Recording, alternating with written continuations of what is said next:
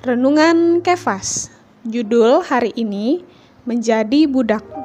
Di dalam Roma pasal 6 ayat 16 dikatakan, "Apakah kamu tidak tahu bahwa apabila kamu menyerahkan dirimu kepada seseorang sebagai hamba untuk mentaatinya, kamu adalah hamba orang itu yang harus kamu taati, baik dalam dosa yang memimpin kamu kepada kematian, maupun dalam ketaatan yang memimpin kamu kepada kebenaran?" Jika kita mempersembahkan diri tanpa syarat kepada Allah, banyak penyesuaian yang harus kita lakukan dalam hubungan keluarga, dalam pergaulan, dalam hubungan antar saudara-saudari di gereja, atau dalam pandangan pribadi kita.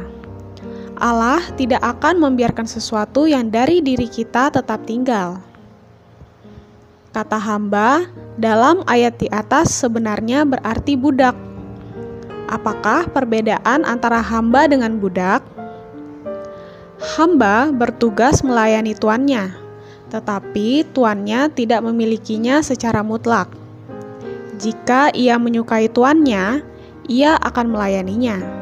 Tetapi jika ia tidak menyukai tuannya, ia dapat berhenti dan mencari majikan yang lain. Budak tidak demikian. Seorang budak bukan hanya hamba orang, melainkan juga milik orang itu. Sobat Kefas, bagaimana aku bisa menjadi budak Tuhan? Pada pihaknya, ia telah membeliku. Pada pihakku, aku mempersembahkan diriku kepadanya. Dengan hak penebusan, aku adalah milik Allah. Tetapi jika aku mau menjadi budaknya, aku harus dengan rela mempersembahkan diri kepadanya, karena ia tidak pernah memaksaku berbuat demikian.